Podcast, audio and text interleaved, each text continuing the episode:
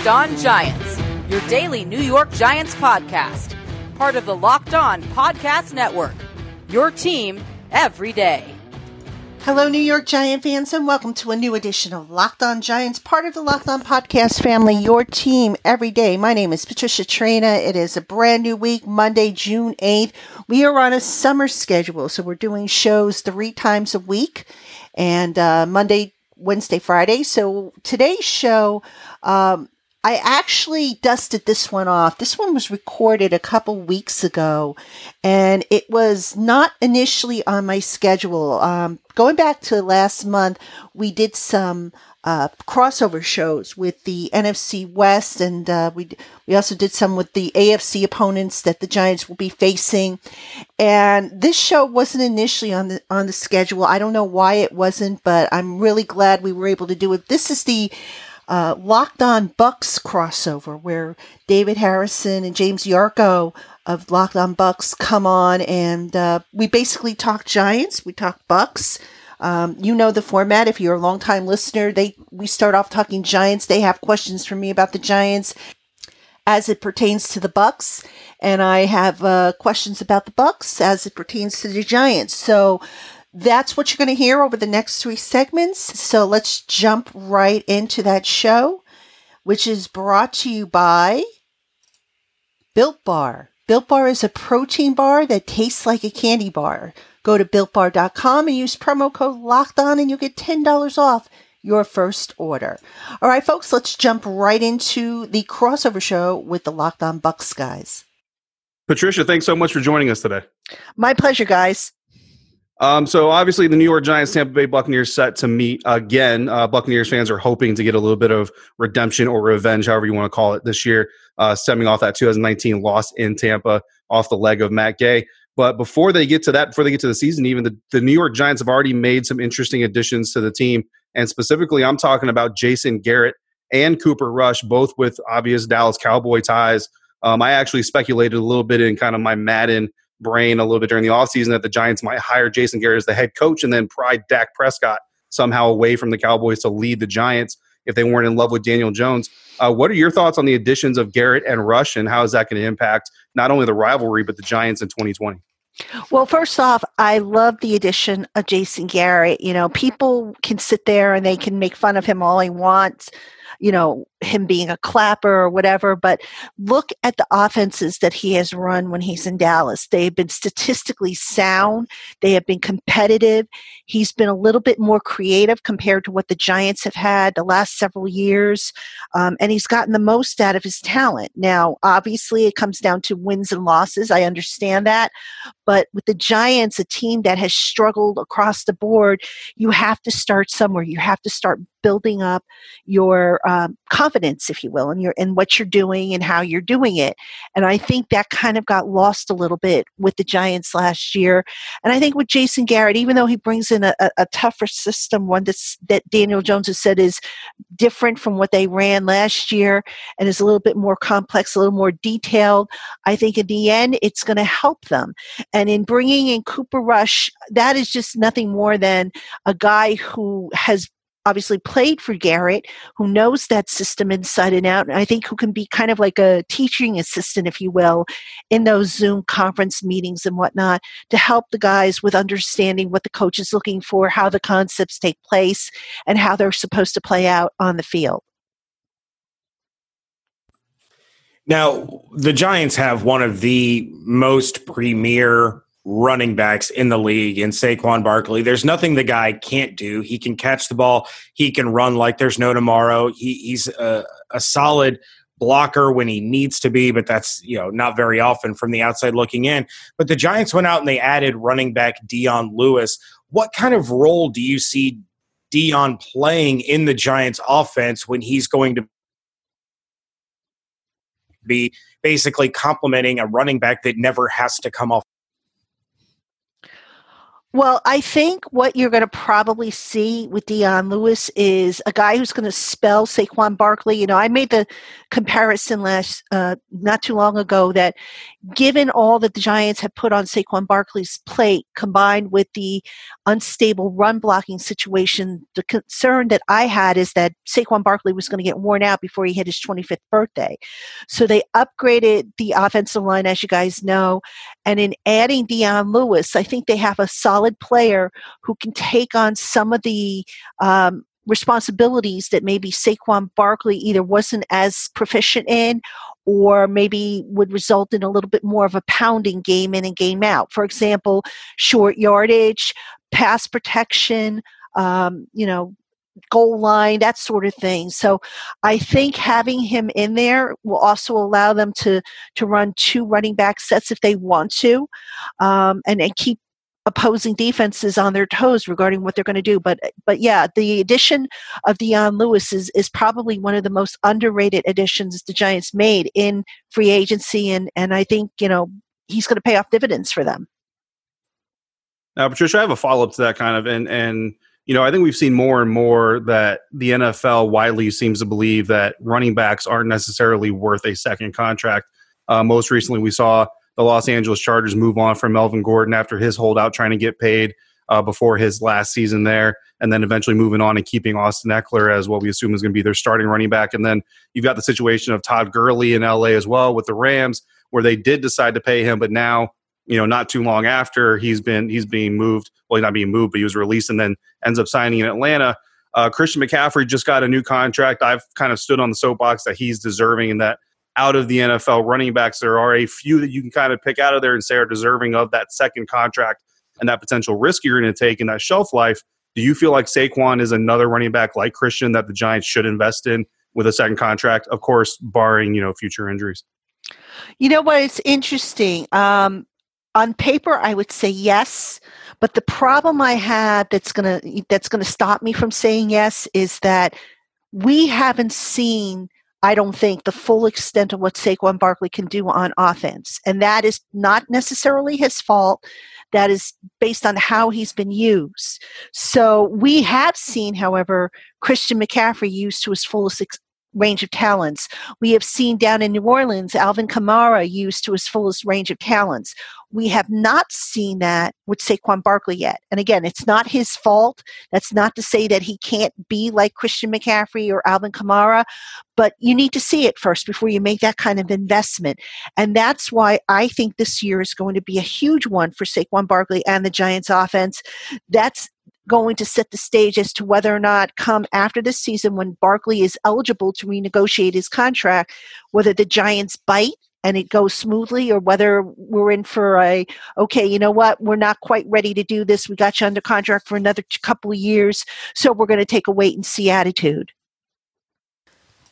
folks you are listening to locked on giants with patricia traina and we are doing the bucks crossover show with james yarcho and david harrison and we are talking about the week eight Monday night matchup. Giants host Tampa Bay. Stay with us. We're going to take a quick break. And when we come back, more of that discussion here on the Locked On Giants podcast. Hey, Giant fans. If you're like me, every so often you crave something sweet in between meals.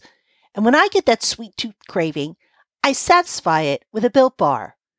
Built Bars come in 16 amazing flavors and deliver all the sweetness of a candy bar without the high sugar or calorie contents. Covered in 100% chocolate, Built Bars deliver a healthy dose of protein and fiber that holds you over in between meals. To give you an example, my personal favorite flavor, Mint Brownie, contains 15 grams of protein, 4 grams of sugar, 5 grams of net carbs and is only 110 calories. And now, for listeners of the Locked On Giants podcast, you can try the amazing nut and nut free flavors Built Bar offers. Go to builtbar.com and use the promo code Locked On, and you'll get $10 off your first order. That's promo code Locked On for $10 off at builtbar.com. Welcome back, Giant fans, to segment two of the Locked On Giants podcast. We are doing a crossover show. This is the Lost crossover show because uh, it had been sitting in my archives and just now realizing that I never aired it. So my apologies for that. This segment is brought to you today by rockauto.com. Amazing selection, reliability, low prices, all the parts your car will ever need. Visit rockauto.com. Tell them Locked On sent you. All right, folks, here is the second segment of the Locked On Giants, Locked On Bucks crossover show. Enjoy. All right, Patricia, moving on to the NFL draft now. Uh, Andrew Thomas selected in the first round there by the Giants, the first tackle off the board, which I think caught a lot of people by surprise. I know for the majority of the offseason, he was actually being mocked to the Tampa Bay Buccaneers all the way at 14. So for him to go as early as he did surprised a few people. Um, where did Andrew Thomas sit on your personal board as far as Giants needs and players that the Giants should take? And, and how surprised, if at all, were you that Andrew Thomas was the selection? He was actually the guy I mocked to the Giants in the two weeks leading up to the draft. I mean, I knew all along that the Giants were going to go offensive tackle. It just made too much sense not to go offensive tackle given where they were drafting, given the depth of the class, given their needs. Now, initially, I thought, okay, maybe they go with um, Tristan Wirfs. I thought maybe Jed Wills because of the Alabama connection but um, I'm not so sure that you know a lot of people had Andrew Thomas going to the Giants, and I started to think Andrew Thomas to the Giants a couple weeks before the draft, based on clues I was picking up from Dave Gettleman in the in the conversations he had with the media, and also it just made too much sense because look this is an unusual off season. I don't have to tell anybody that. You know, the COVID restrictions had basically wiped out spring football. So this is not the year you want to be experimenting and moving guys, I think, you know, to other positions because they can't get the necessary on-field work. So in terms of the future for the Giants, it made more sense for them to get a pure left tackle who could ultimately step in and replace Nate Solder, who I think is in his last year with the team anyway, and just put him in there and let him, you know, get comfortable at that spot as opposed to start a kid over on the right side and then flip him over the following year and now you're going to set him back. It just made too much sense and you know in andrew thomas he he his skill set was right up there with the other three offensive tackles that were being touted as first round draft picks and um, he is the safest pick the Giants could have made, and the pick that I think made the most sense. And I, I really don't think they went wrong with him. Now, outside of Andrew Thomas, yeah, the, the Giants made another big splash in round two with Xavier McKinney, somebody who was kind of that borderline back end of the first, early part of the second round uh, kind of safety. You know, it, it, was kind of a debate as to whether it was McKinney or, or a lot of people like Delpit and, and which one was going to be the better of the two. They addressed offensive tackle again with Peart. They drafted a couple of corners. They drafted four linebackers in their last five picks. So, taking a look at, at the draft class, excluding Andrew Thomas. Which one of these players do you feel is going to have the biggest impact for this team, and which one was kind of your personal favorite out of uh, out of the Giants 2020 class? Oh, that's easy. That's got to be Xavier McKinney. You know, everybody who was screaming for Isaiah Simmons, you know, I get it. Isaiah Simmons is a tremendous player, but I think a lot of what maybe Isaiah Simmons could have done for the Giants, Xavier McKinney can do. Um, I, I don't think the Giants are going to necessarily use McKinney as a as a Swiss, Ar- Swiss Army knife, but I do see them bringing back, for example, the three high safety set, a format that worked really well for them back in 2011 when they won the Super Bowl, and one that they kind of got away from over the years because they just didn't have the talent to run it. So now that they have McKinney in, in the fold, to go along with Jabril Peppers and Julian Love, who you know is like that swing cornerback safety. Uh, I think they're going to be in much much better con- shape to run that, and diff- and from that three high three high safety uh, set, they can you know really disguise what they're doing and keep opposing offenses off balance. Now we all know that kind of the most established general managers in the National Football League, and Buccaneers fans are are familiar with success in undrafted free agents because Jason Licht has a little bit of a reputation for doing pretty well in that field. Um, but they're they're able to find that those undrafted talent guys. Uh, you have two Ohio State Buckeye wide receivers that were undrafted free agents going to New York to play for the Giants, or at least try to make the Giants roster. Uh, what are your thoughts on those two guys and how they might fit into this Giants wide receiver corps? Because I see a wide receiving corps in, in, New York that is, I think, is, is fairly solid. But I do think there is a room and there's an opportunity if these two young guys can come in there and, and shake some things up that they might be able to make this roster.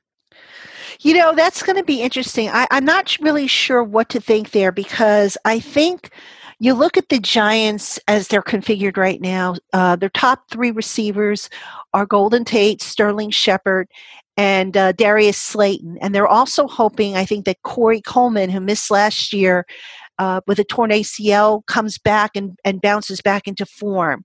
So you take those four guys, let's say those four guys are, are good to go and there's no injuries or anything like that.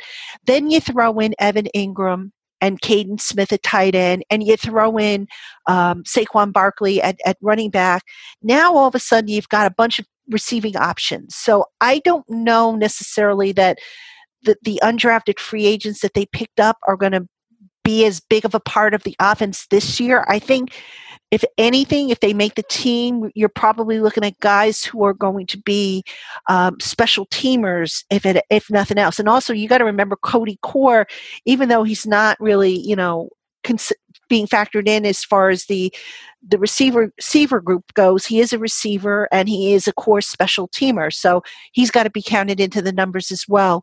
So I I just think you know from a numbers perspective, I'm not sure if there's going to be any room for those guys, those two, those undrafted free agents. With that said, you look, you take a deeper look, and you say to yourself, okay, is Golden Tate necessarily going to be in the long-term plans? I don't think so. And then what happens if you know, Evan Engram gets hurt again? Or what happens if Sterling Shepard, God forbid, has another concussion that has to end his career? What what do you do then? So I think if if nothing else, those guys maybe have a better shot at making the practice squad and um, you know contributing in that regard. You might see one of them make the roster at the be- at the back end and maybe be like kind of a you know inactive on game days, but I I just don't know that right now out of the chute, those guys are going to come up and, and make a, a significant contribution on the offense. Taking a look at the NFC East, you know, the Cowboys are really starting to come together as a, a legitimate playoff contender. The Eagles are just a few years removed from a Super Bowl championship. How do the Giants stack up against the rest of the teams in the NFC East? And, and of course, we can't forget that, that the Washington Redskins have a phenomenal new head coach in, in Ron Rivera. So, how do you see the Giants competing in what should be a relatively competitive division, especially with the Cowboys and Eagles up on the top? You know, I think it's a little too soon to say because there has been so much change and you have the new coaching staffs and whatnot. But what I would like to see from the Giants this year are two things. Number one, they have a five, uh, a six games uh, stretch in the middle of their season, of which they play five of the uh, six NFC East uh, games. So uh, I'm sorry, five. Uh, let me start again.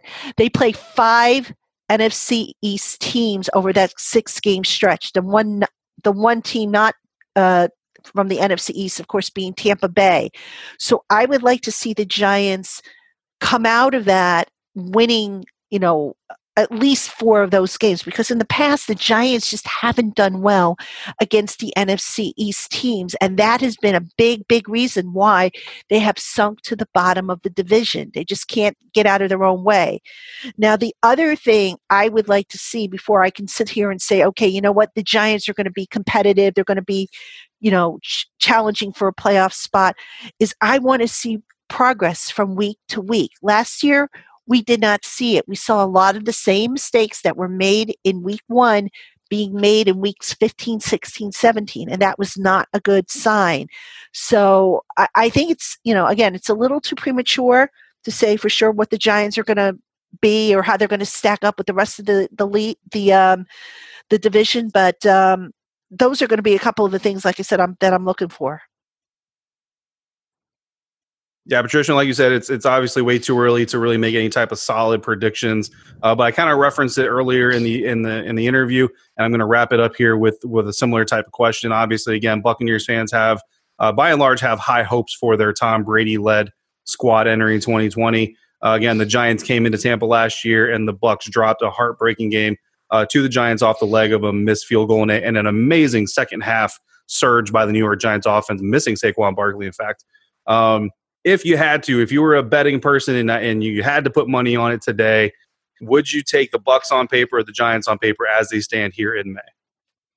Wow, that's a tough one. Um,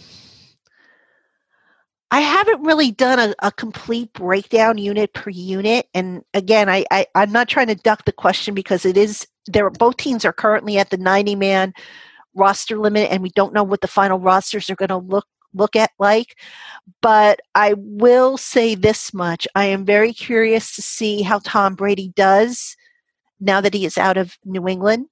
I'm curious to see how Rob Gronkowski performs after a year off. I am curious to see how the Bucks defense functions, especially against an improved Giants offensive line.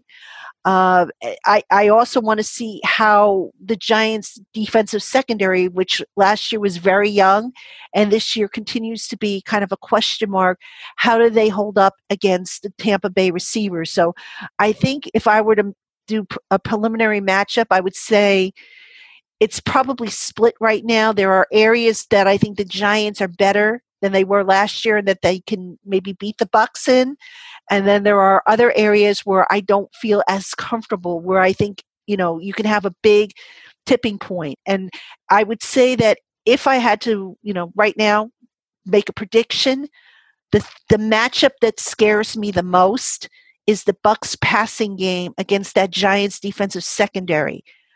A lot of youth on that group a lot of inexperience still, um, question marks, you know, with the DeAndre Baker situation and whether or not he's going to be available. And if not, who's going to take his place? You know, um, we keep hearing about the pass rush and how they're going to generate the pass rush through a scheme, something that they've been saying, by the way, for the last two to three years and hasn't happened. So I would say if the Bucks are going to pull it off, that's how they're going to do it, and that would be the one area that I would be concerned if I'm uh, the Giants' uh, offense. You are listening to Locked On Giants with Patricia Traina and special guest James Yarcho and David Harrison. They are the host of Locked On Bucs. We're going to take our final break, and when we come back, we are going to wrap it up with the segment on the Bucks. So stay with us. With the ever increasing numbers of makes and models of cars and trucks, it's become impossible for retail shops to stock everything in a traditional chain storefront. So the next time you need a part for your car or truck, visit rockauto.com. RockAuto.com is a family owned business serving auto parts customers online for 20 years.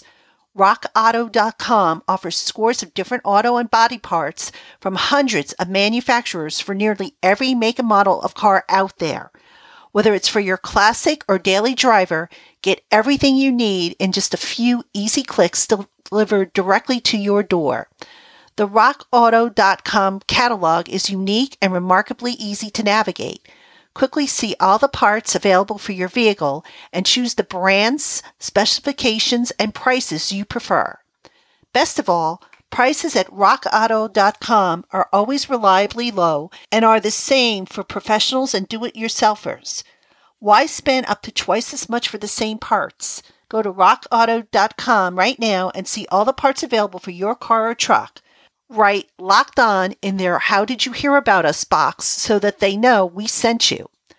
Amazing selection, reliably low prices, all the parts your car will ever need. RockAuto.com.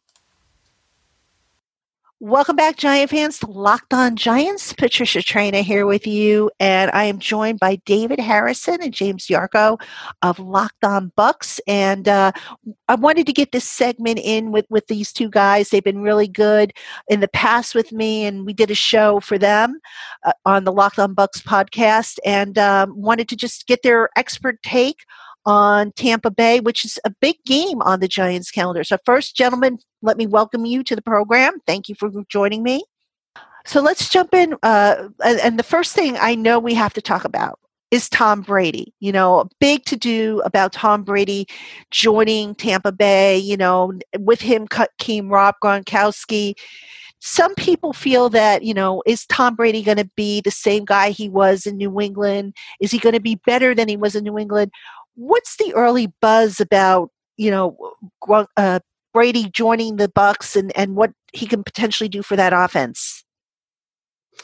Uh, it's a lot of excitement, honestly. You take a look at a Buccaneers team that finished seven and nine last year with Jameis Winston, who turned the ball over you know, 36, 37 times, whatever it was. First quarterback to ever have 30 touchdowns and 30 interceptions. So you take a look at the roster, you take a look at how the defense performed down the stretch, and you eliminate some of those turnovers, especially these these losses that they had in in one score games where where Jameis Winston had turned the ball over quite a bit and you think that that consistency and that football IQ and the protecting of the football that Tom Brady brings, I mean, this is already a playoff roster. So they just needed that that really that final piece, which happened to be Tom Brady. I mean, there were there were certain spots on the roster that needed attention, obviously, and I'm, I'm, sure we'll get to that shortly. But the biggest one is the quarterback, and the biggest thing for an offense is to protect the football, and that's just not something Jameis Winston did.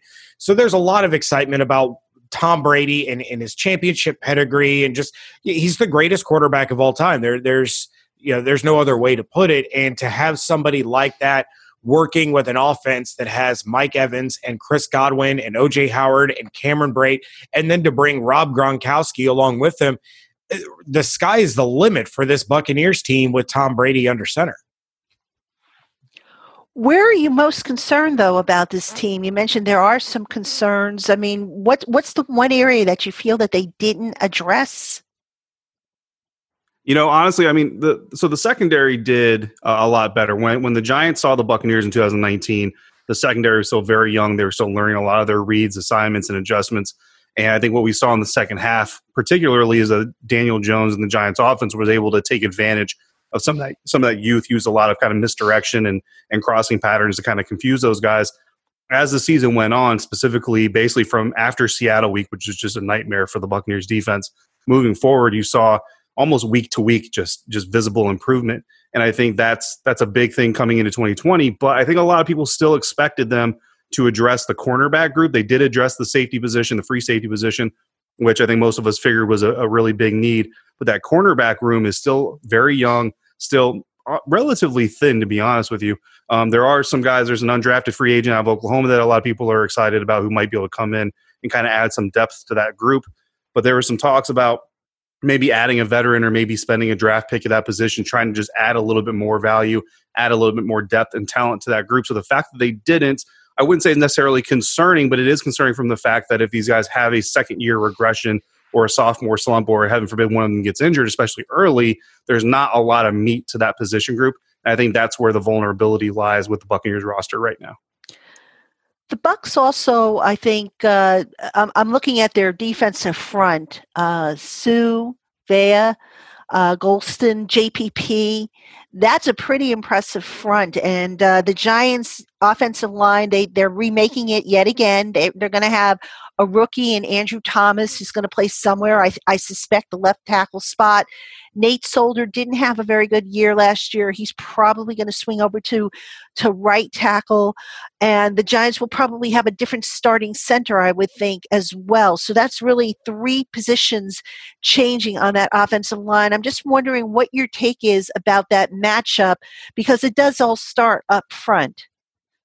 Yeah, absolutely. And and you know, last year when the Giants and the Bucks played, Shaq Barrett had an absolute field day against the New York Giants. So bringing him back was a, a huge piece. And Jason Pierre-Paul wasn't even available for that game. He came on real strong at the end of last year. In fact, he almost hit double digit sacks in, in just a, a, matter of a few weeks. So bringing back that entire front seven, you mentioned Vea and, and Suh and JPP, Will Gholston had a solid role. You know, they have Shaq Barrett. They have two of the best middle linebackers in Devin White and Lavonte David. So the front end of that defense is is really really scary. And the we we spoke with Sean Murphy Bunting uh, last week and he credited the pass rush, especially with Barrett and JPP, with helping the secondary quite a bit. And they had opportunities created by that front seven and, and, getting pressure on the quarterback that they just couldn't turn into turnovers. They they turned into passes defensed or, or incompletions. But the next step for them is to turn those into you know takeaways for the defense.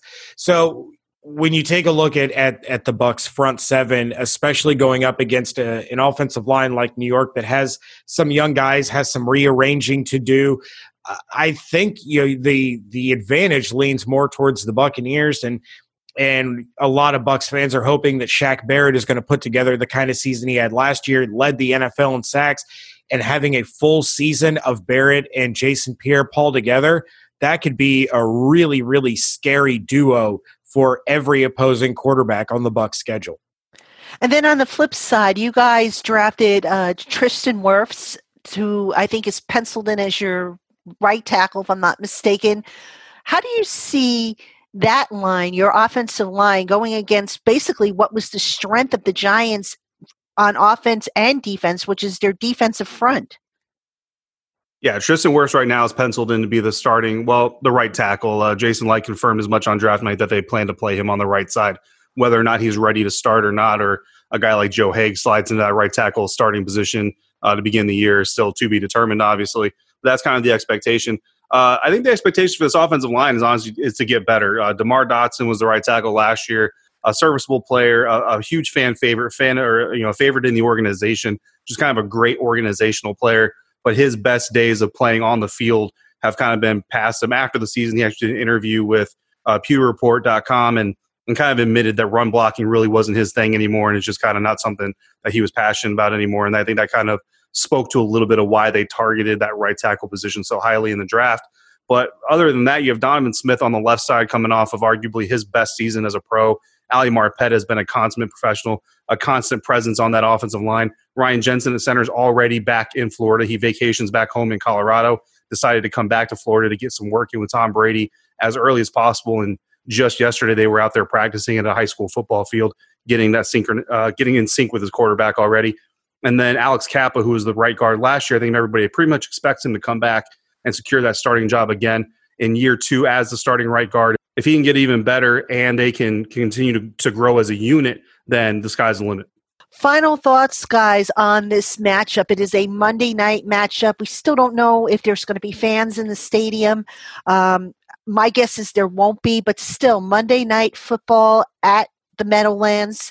Uh, Brady versus the Giants, and you know, just any thoughts about the game? I know that you know the rosters still aren't set, but the buzz is certainly building up. It's going to be control Saquon Barkley. You know, until Barkley left that game with an injury, he was really a non-factor. The Buccaneers had a phenomenal game plan to really take Saquon out of that game and force Daniel Jones to beat them, which he ultimately did, you know, thanks in, in large part to, you know, some some incredible plays by Daniel Jones, but also some really bad play calling on Byron Leftwich's part and, and kind of the Bucks just falling apart there at the end but it's going to be about protecting the football, force Daniel Jones to beat you, and and force the the receivers to be the the true heroes of the game. Don't don't let them beat you with Evan Engram. Don't let them beat you with Saquon Barkley. You take your chances with your secondary going up against those Giants wide receivers. And then as far as the Bucks offense is concerned,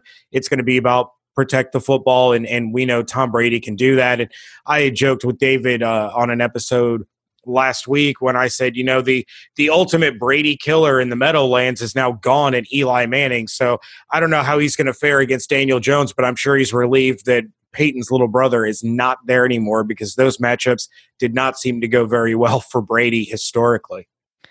They are matchups that I know I am going to miss. And, you know, the Giants had a chance last year when they, they faced uh, Brady and the Patriots, but at that point, Eli had been benched uh, the end of an era. But you're right; those were some of the classic matchups of the NFL. Guys, before we call this show, let everybody know where they can find your work. Yeah, absolutely. You can find everything that David and I do over at bucsnation.com, the Tampa Bay Buccaneers page for SB Nation. Of course, you can find us every day on the Locked On Bucs podcast and on Twitter at jyarcho underscore bucks and at DH82 underscore bucks. All right, gentlemen, thank you so much for the information on the Bucks. I'm sure we will be talking again when we get to the crossover show. Until then, stay safe, have a great summer, and Giant fans, Buck fans, thank you so much for tuning in and listening.